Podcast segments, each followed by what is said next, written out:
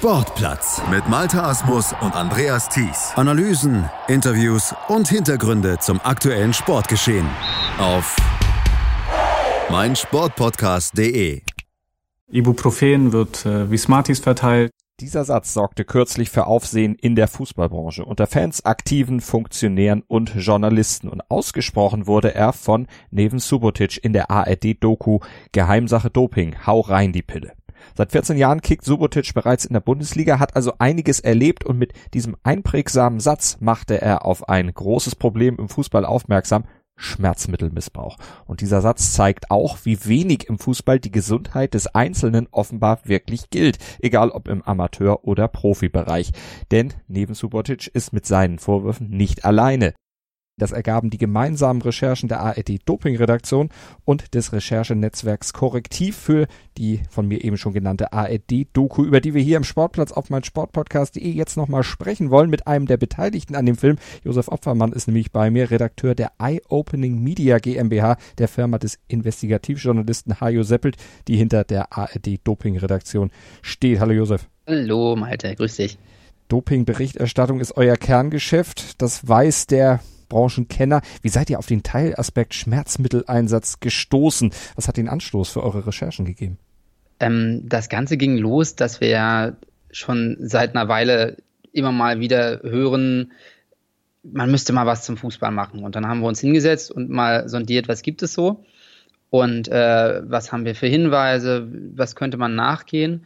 Und da drin kristallisierte sich wirklich heraus, dass das Thema Schmerzmittel omni, omnipräsent scheint. Davon haben uns hinter den Kulissen immer wieder Spieler berichtet, die dann erstmal vertraulich mit uns geredet haben, die gesagt haben, Leute, guckt euch das mal an, weil es ist kein Doping, es darf jeder machen, wie er möchte, aber mit welchen Motiven die Leute das teilweise machen, das hat uns dann auch überrascht, sodass wir gesagt haben, dass ähm, da müsste man eigentlich mal mehr zu machen. Wie lange hat die ganze Umsetzung gedauert von der ersten Idee bis dann nachher zum fertigen Film? Weil das war ja doch umfangreiche Recherchearbeiten. Also ich würde sagen, wir haben mehr als ein Jahr an dem ganzen Thema gesessen. Dreharbeiten würde ich sagen Mitte letzten Jahres, so Juli, August letzten Jahres haben wir angefangen. Die letzten Drehs waren wirklich erst ähm, Mitte April zu Ende, sodass wir dann wirklich mit heißer Nadel in den Schnitt gegangen sind, um den Film so gut es geht, äh, so gut es geht runterzuschneiden. Klingt jetzt ein bisschen einfach, so einfach war es wirklich nicht. Wir haben wirklich viel, viel, viel Zeit im Schnitt verbracht, auch äh, ich, ich mit Hajo zusammen mit meinen Co-Autoren Wigbert Löhr und Patricia, Patricia Kornitschuk, wo wir wirklich über Stunden im Schneideraum gesessen haben, diskutiert haben über ähm, über ganze Blöcke, wie muss man die erzählen, wie ist es für den Zuschauer am verständlichsten, wie bin ich am nächsten beim Zuschauer, so dass äh, das doch ein sehr langwieriger Prozess ist, bis so ein Film entsteht. Und aber ich glaube, das, was am Ende bei rausgekommen ist, gibt äh, nicht nur uns recht, sondern auch der Arbeit des Recherchenetzwerks Korrektiv, das wirklich einen überragenden Job gemacht hat, was uns mit äh, auch Wege eröffnet hat, die wir vielleicht nicht gehabt hätten. Auf der anderen Seite konnten die wieder von unserer Arbeit profitieren, sodass das, glaube ich, ein sehr, sehr fruchtbares Projekt für alle Beteiligten war. Absolut sehenswerte Doku auf jeden Fall. Du hast eben schon ein paar Namen genannt, die Namen der Co-Autoren, der Mitautoren. Wie viele Leute sind insgesamt an so einer Produktion beteiligt? Also, wenn du alle mitzählst, jeden Kameramann, jeden Cutter, ähm, die wunderbaren äh, Herren und Damen, die für uns die Pillenkulisse gebaut haben, also dann sind es bestimmt 20 bis 30 Leute, die an so einer Produktion beteiligt sind. Man muss sich ja nur mal den Abspann des Films angucken, wie viele Leute da drin stehen. Ich könnte jetzt äh, nicht die genaue Zahl sagen, wie viele drin stehen, aber es sind doch wahnsinnig viele, die an so einem Projekt beteiligt sind. Und ich glaube, das sieht man so einem Projekt auch an. Absolute Teamarbeit. Welche Rolle hattest du genau? Autor natürlich, Mitautor. Welchen Teilbereich hattest du bearbeitet oder wie wurde das aufgeteilt? Also ich habe mich vor allen Dingen ähm, innerhalb des Films mit den ganzen Fußballsachen auseinandergesetzt. Also was für Bilder brauchen wir aus dem deutschen Fußball?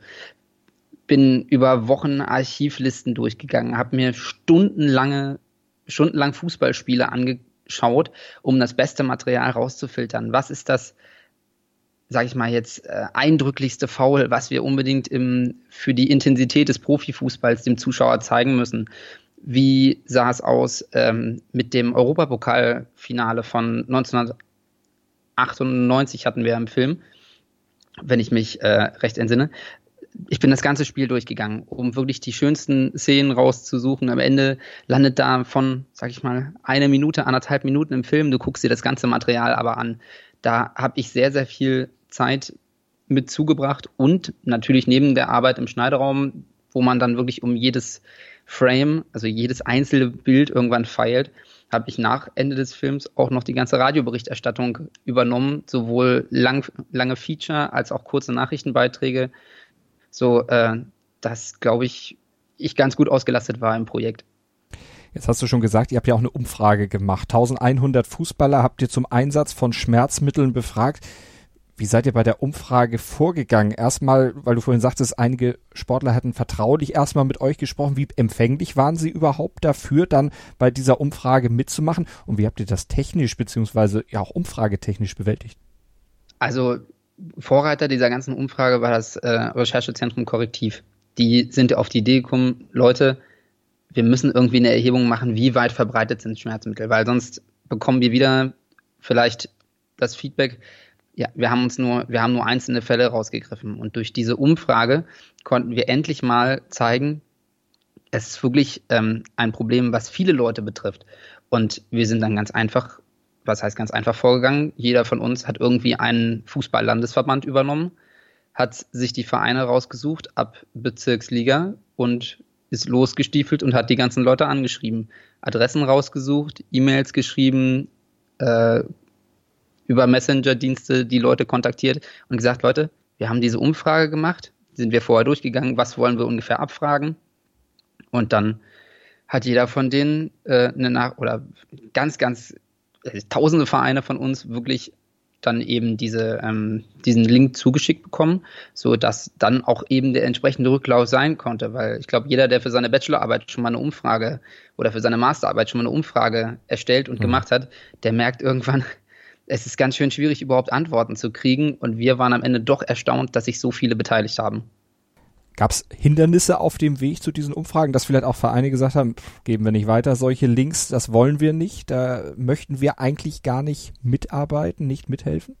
Das kommt, ist auf jeden Fall vorgekommen. So, das reicht dann von, woher haben Sie meine Telefonnummer, äh, bitte kontaktieren Sie mich nicht, bis hin zu, ähm, spielt in unserer Mannschaft keine Rolle, sehen wir keinen Bedarf, das weiterzugeben. Aber umso schöner war es dann eben, dass doch viele Vereine gesagt haben, alles klar, leite ich weiter an die, ähm, an meine Spieler, dass sie daran teilnehmen. Und so ist dann eben auch eine ziemlich große Datenlage zusammengekommen.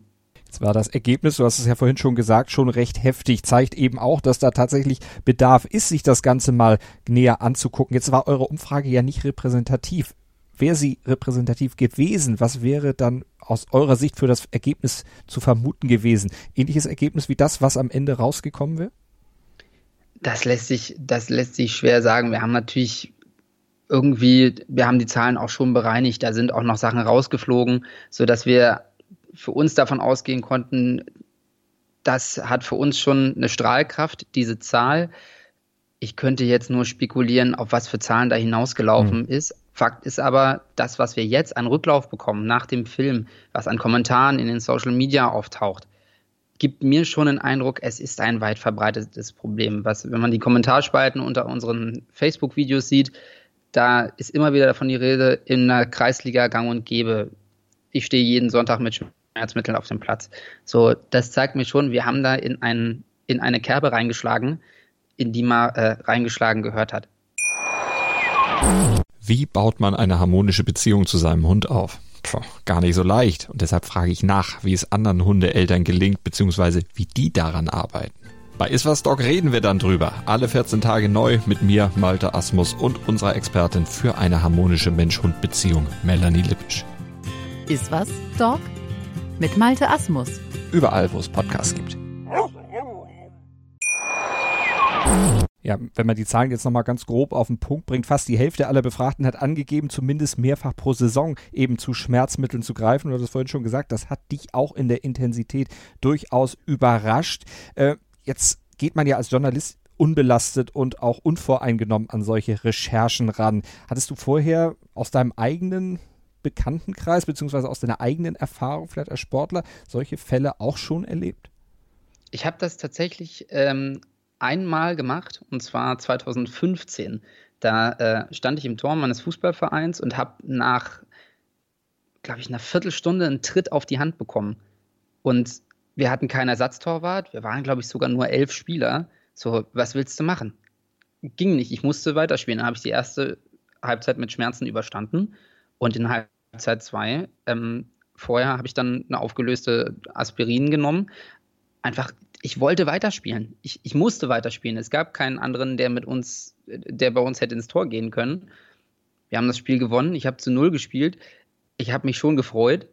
Danach bin ich ins Krankenhaus gefahren und es stellte sich heraus, ich hatte einen gebrochenen Mittelfinger und bin acht Wochen lang mit einem, äh, naja, eingegipsten, nach oben stehenden Mittelfinger äh, durch die Gegend gelaufen. Mhm. Das hat mich schon eine ganz, das hat mich dann schon ganz schön viel gekostet und da stelle ich dann so fest, wenn das Leute wirklich sehr, sehr häufig machen, also vor jedem Spiel Schmerzmittel nehmen, was die sich auf Dauer und ihrem Körper dann eben zumuten, über die Belastungsgrenze zu gehen, das haben, glaube ich, auch Beispiele bei uns im Film gezeigt, das kann nicht gesund sein. Und ich für meinen Teil würde sagen, ich würde es auch, ich würde es auch nicht mehr so machen. Ich würde versuchen, mich aus tatsächlich dann zu sagen, mittlerweile Trainer geht nicht, ich kann es nicht. Ähm, und dann würde ich darauf hoffen, dass es akzeptiert wird über die Belastungsgrenze gehen, ist das eine, aber natürlich auch die Organe letztlich zu schädigen, die Leber vielleicht durch diesen Medikamenteneinsatz. Das andere, sind sich die Spieler denn des Risikos eigentlich bewusst, dass sie da eingehen, wenn sie die Schmerzmittel nehmen, wie, wie es bei euch im Film heißt, wie Smarties? Naja, neben Subotic hat das ja ganz gut im Film dargestellt, dass ähm, aus seiner Sicht äh, die Vereine nicht genug aufklären und wenn das aus seiner Sicht auf Profi-Ebene schon nicht passiert, dann möchte ich mir nicht vorstellen, wie das auf Amateurebene ähm, aussieht, dass da keinerlei Sensibilisierung aus den Vereinen möglicherweise kommt. Und ähm, da sollte man schon drüber sprechen. Ich glaube, dass es schon wichtig ist, jeden Einzelnen dafür zu sensibilisieren. Man muss immer wieder sagen, mal eine Tablette nehmen, wenn man nach einem Samstagabend ein paar Kopfschmerzen hat. Da spricht jetzt nichts dagegen. Aber dieses prophylaktische fürs Spielen und dann über die Belastungsgrenze gehen, da gehört wirklich drüber diskutiert, ob das so dazugehören muss oder ob es nicht auch anders geht. Vor allen Dingen müssen ja auch ja, die Ärzte mit ins Boot genommen werden, die ja eigentlich auch eine Sorgfaltspflicht haben, ihre ja, Patienten aufzuklären, bevor sie dann eben Schmerzmittel verabreichen. Ja, also die Ärzte haben wir ja auch mit in den Film gepackt, sowohl den Konstantinos Gafalzis aus Mannheim als ähm, auch den Mannschaftsarzt der TSG Hoffenheim die uns natürlich auch gesagt haben, sie achten darauf, wie es, ähm, wie es zu sein hat und sie verteilen nicht einfach mal so Schmerzmittel, aber sie haben auch dargestellt, dass da natürlich immer ein Spannungsverhältnis da ist zum Trainer, Trainerteam. Ich vermute auch zur Vereinsführung, die natürlich immer die besten Spieler haben wollen und da immer wieder ähm, eine weise Entscheidung zu treffen und diese auch durchsetzen zu können als, ähm, als Mediziner im Verein, das stelle ich mir nicht einfach vor. Und ich glaube, das ist auch bei unseren Antworten rausgekommen. Man muss dazu fairerweise sagen, wir konnten vor der Kamera mit keinem Trainer sprechen. Wir hätten das gern gemacht. Das ist leider nicht zustande gekommen. Aber ähm, ich glaube schon, dass da bei allen irgendwie die Sensibilität da sein muss, um bei diesem Thema wirklich mit offenen Augen durch die Welt zu laufen und wirklich einen verantwortungsvollen Gebrauch dieser Medikamente eben zu gewährleisten. Denn dass es ein Problem ist, das hast du ja eben schon gesagt, habt ihr auch festgestellt durch die Reaktion letztlich auf den Film, nachdem er ausgestrahlt wurde, durch die Reaktion im Social-Media-Bereich und durch sonstige Zuschriften. Was war denn da so der Grundtenor, außer dass viele sagten, ja, kenne ich auch dieses Problem, habe ich auch schon erlebt. Gab es da auch Anregungen, was denn jetzt gemacht werden könnte von Seiten der Verbände, der Vereine? Na, so richtig Anregungen nicht. Manchmal war so der Tenor, so Leute, das wissen wir doch alle schon. Das ähm, machen ganz viele. das eine, dass der Einzelne das vielleicht weiß, die Öffentlichkeit aber noch nicht weiß, das ist, glaube ich, etwas, äh, was langfristig bleiben muss, eine Diskussion über dieses, über dieses Thema. Ansonsten so, was konkret gemacht werden muss, der, der Tina war so ein bisschen, sensibilisiert die Leute dafür. Ihr habt das mit eurem Projekt jetzt schon getan, aber diese Sensibilität, dass die eben jetzt auch bei den Verbänden ankommt, dass darüber gesprochen wird. Also zum Beispiel der Deutsche Fußballbund hat äh, gerade zu einer Online-Sprechstunde eingeladen, wo er Interessenten, Fußballspielerinnen und Fußballspieler ähm, zu dem Thema informieren möchte, mit Toni Graf Baumann, der bei uns im Film auch ähm, über seine Erfahrungen bei der Aufklärung von Schmerzmittelmissbrauch berichtet hat. Der soll jetzt eben im Auftrag des DFB für das Thema weiter sensibilisieren. So viel wir hören, werden sich auch die Fußball-Landesverbände mit diesem Thema befassen. Der Berliner Fußballverband hat sich dazu schon geäußert, dass es da mehr Aufklärung geben muss. Also es bewegt sich was und ich glaube, das ist eine Richtung, die man weiter verfolgen könnte. Weil ich glaube, es geht nur über Aufklärung. Du, die Weltantidopingagentur wird Schmerzmittel auf absehbare Zeit aus meiner Sicht nicht auf die Dopingliste packen. Das ließe sich überhaupt nicht wahrscheinlich aus deren Sicht ähm, machen, weil es ist immer dis die Diskussion auch da, wie willst du jemandem nachweisen, dass er Schmerzmittel missbräuchlich nimmt? Oder nimmt er sie einfach nur gegen Schmerzen? Ich kann mhm. jemandem, der Zahnschmerzen hat, nicht einfach verbieten, Schmerzmittel zu nehmen. Das geht nicht. Und deswegen es einfach so auf die Dopingliste zu packen, wäre gar nicht möglich, obwohl wir natürlich im Film Argumente aufgezeigt haben, die diese Diskussion sehr wohl nähren, dass man mhm. darüber sprechen muss. Zumal ein Argument dafür, es eben nicht auf die Liste zu packen, wohl ist, dass äh, ein Schmerzmittel erstmal per se nicht leistungssteigernd wirkt, sondern eher leistungserhaltend. Also es ist aber irgendwo dann doch schon wahrscheinlich eine Definitionssache. Ja, es ist irgendwo eine Definitionssache und wir haben das ja im Film versucht rauszuarbeiten, dass viele Spieler das ja sehr wohl nehmen, um die Leistung zu oder ihre Leistungsfähigkeit zu steigern, indem sie zum Beispiel einfach den Kopf frei haben. Ich kann, oder so haben es, hat es zum Beispiel Denis Schein gesagt, oder ganz viele Spieler aus der Amateurumfrage, dass sie dadurch den Kopf frei haben, wenn sie Schmerzmittel genommen haben und so, sage ich mal, härter in den Zweikampf, Zweikampf gehen, als sie es vorher gehabt oder vorher getan hätten. Weil wenn ich vorher Schmerzen im Knie habe, dann überlege ich mir zweimal, ob ich genauso mit der Intensität in den Zweikampf gehe, als wenn ich keine Schmerzen habe. Also das ist so eine ganz, das ist so eine Grauzone, die wir über den ganzen Film da auch ähm, immer wieder beleuchtet haben, die, naja, zumindest zur, Disku zur Diskussion steht. Muss da vielleicht auch eine Entscheidung kommen aus einem Bereich, der jetzt dem Sport letztlich übergeordnet ist? Muss die Politik da was machen? Denn viele Schmerzmittel sind ja auch frei verkäuflich. Also von daher ist es ja gar nicht so eine, ja, so ein schwarzer Markt oder so ein grauer Markt, aus dem diese Substanzen beschaffen werden. Ja, ähm, ich würde es mal, mal so sehen. Wir hatten jetzt ähm, im äh, Stück für die Sportschau, was wir als Reaktionsstück gemacht haben, einen Wissenschaftler, Gerd Gläske, der ganz klar ein Werbeverbot für, ähm, für Schmerzmittel oder für Schmerzmedikamente fordert. Das wäre ein Punkt, wo man drüber nachdenken kann.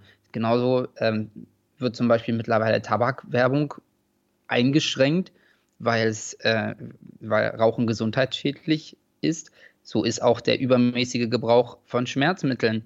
Zumindest erhöht sich dadurch das Risiko, dass es gesundheitsschädlich ist. Also das wäre zum Beispiel ein Punkt, über, das man über den man diskutieren könnte. Und ähm, wer weiß, vielleicht erleben wir es, dass äh, die Politik sagt, Schmerzmittel sind jetzt nicht äh, per se ein, ein Problem, aber es gehört darüber gesprochen, wie man ähm, zumindest den Missbrauch eindämmen kann. Und das wäre vielleicht eine Möglichkeit, ein Werbeverbot. Hältst du das für wahrscheinlich und vor allen Dingen hältst du es für wahrscheinlich, dass diese Aktion, die der DFB jetzt beispielsweise gestartet hat, äh, sich dann auch längerfristig halten werden? Wird da weiter Aufklärungsarbeit geleistet oder verläuft das vielleicht auch irgendwann wieder im Sand, wenn die öffentliche Erregung sich ein bisschen gelegt hat? Also aus meiner Sicht ist es nur zu hoffen, dass sich da langfristig etwas tut. Und aus meiner Sicht ist schon ein kleiner Teilschritt damit erreicht, dass oder wäre ein kleiner Teilschritt damit erreicht, wenn jeder Fußballer und jede Fußballerin, die vor dem Spiel vor der Frage steht, hm, nehme ich jetzt ein Schmerzmittel und spiele oder sage ich Trainer, ich kann nicht. Und ähm, wenn dann in so einem Fall die Entscheidung fällt, ich kann nicht spielen, weil ich zu viel Schmerzen habe, dann haben wir, glaube ich, mit unserem Film schon oder mit unserem ganzen Projekt, auch mit Korrektiv, etwas erreicht, was ganz, ganz wichtig ist, dass ähm, wieder der Gedanke da ist, der Sport ist zur Gesunderhaltung gedacht und nicht, um sich noch mehr kaputt zu machen. Und wenn ich nur Medikamente nehme, um dann spielfähig zu sein, dann tue ich meinem Körper überhaupt nichts Gutes, sondern äh, schädige ihn damit noch mehr, weil ich die Schmerzgrenzen verschiebe, weil ich meine Muskeln nicht ausheilen lasse und die Schmerzen betäube, indem ich Schmerzmedikamente nehme. Aber ich glaube, wenn wir den Gedanken bei jedem und jeder eingepflanzt haben, dann haben wir schon eine ganze Menge erreicht für die Zukunft. Aber ich freue mich natürlich auch, wenn weiterhin über dieses Thema diskutiert und gesprochen wird. Das wird es bestimmt. Vor allen Dingen wird ja wichtig sein, nicht nur bei den Sportlern das Ganze zu implementieren, sondern eben auch bei den Verantwortlichen, die ja letztlich auch noch ein Interesse dran haben, dass jemand dann möglichst schnell wieder spielt. Ähm, werden, also die, die Leitung der Sportler wird wahrscheinlich kürzer sein als die der Verantwortlichen. Ähm, lässt sich schwer sagen. Was wir zumindest feststellen, ist, dass wir aus der deutschen Fußballliga noch gar nichts gehört haben. Es hat sich kein Verein öffentlich geäußert. Ähm, die DFL hat sich selber zu unseren Recherchen nicht geäußert, jetzt im Nachgang. Ein, der einzige, der eben gerade dadurch im Fokus steht, ist der Deutsche Fußballbund, der auch einiges angestoßen hat und auch gesagt hat, dass er noch mehr machen möchte, zum Beispiel mit der ähm, Bundeszentrale für gesundheitliche Aufklärung noch weiter in den Dialog zu gehen. Das war zumindest die Aussage vom DFB. Aber ähm, dass aus der deutschen Fußballliga nichts kommt, das finde ich schon sehr bemerkenswert, weil wir haben nicht nur über den Amateurfußballbereich gesprochen, wir haben auch vor allem, vor allen Dingen über den Profibereich gesprochen. Und dass davon nichts kommt, das finde ich sehr, sehr bemerkenswert, dass da keiner sich nach außen traut. Der Einzige, der sich geäußert hat, war Matthias Ginter im Interview von ähm, Sport 1. Das fand ich sehr bemerkenswert, der auch geschildert hat, ähm, dass er mal nach einem, nach einem Länderspiel mit einer angebrochenen Rippe dann ähm, sich fürs nächste Spiel hat Schmerzmittel geben lassen oder selbst genommen hat, um spielen zu können. Wo ich dann so denke, wenn ich eine gebrochene Rippe habe, muss ich dann unbedingt Fußball spielen oder gebe ich meinem Körper nicht die, nicht die Möglichkeit, mich auszukurieren? Also ich glaube, das zeigt ganz gut, wie viel Druck in diesem System herrscht. Und ich glaube, dass der Druck auch bei einigen gerade dafür sorgt, dass sie erstmal die Füße stillhalten und gucken, dass sie sich vielleicht lieber nicht zu einem Thema äußern. Aber Beweise dafür habe ich nicht. Es ist nur mein Eindruck. Mal gucken, ob sich dieser Eindruck dann in den nächsten Wochen und Monaten noch verfestigen wird. Ich nehme an, ihr bleibt natürlich von Eye Opening Media GmbH dran am Thema mit der ARD Doping Redaktion. Was ist euer nächstes Projekt? Kann man da schon was sagen? Wisst, wisst ihr schon, was als nächstes uns bald vielleicht im Fernsehen ereilen wird? Wir äh, lassen uns da ungern aus der Reserve locken, weil man möchte ja noch mit dem einen oder anderen für dieses ein oder andere nächste Thema sprechen. Und mhm. wenn man vorher schon Leute darauf aufmerksam macht, was, hier kommt übrigens was als nächstes, dann ähm, kann das im Zweifel so ein bisschen die Recherchen behindern. Deswegen würde ich mich da ein bisschen zurückhalten. Aber ich würde sagen, wir setzen uns jetzt nicht zur Ruhe und äh, es wird definitiv weitere Recherchen zu allen möglichen Themen geben. Und ich habe auf jeden Fall Lust drauf und werde da weiterhin meinen meinen Beitrag zu leisten. Und wir haben Lust drauf, das zu sehen. Josef Opfermann von Eye Opening Media GmbH der ARD Doping Redaktion. Danke dir. Gerne. Sportplatz mit Malta Asmus und Andreas Thies. Analysen, Interviews und Hintergründe zum aktuellen Sportgeschehen auf meinsportpodcast.de.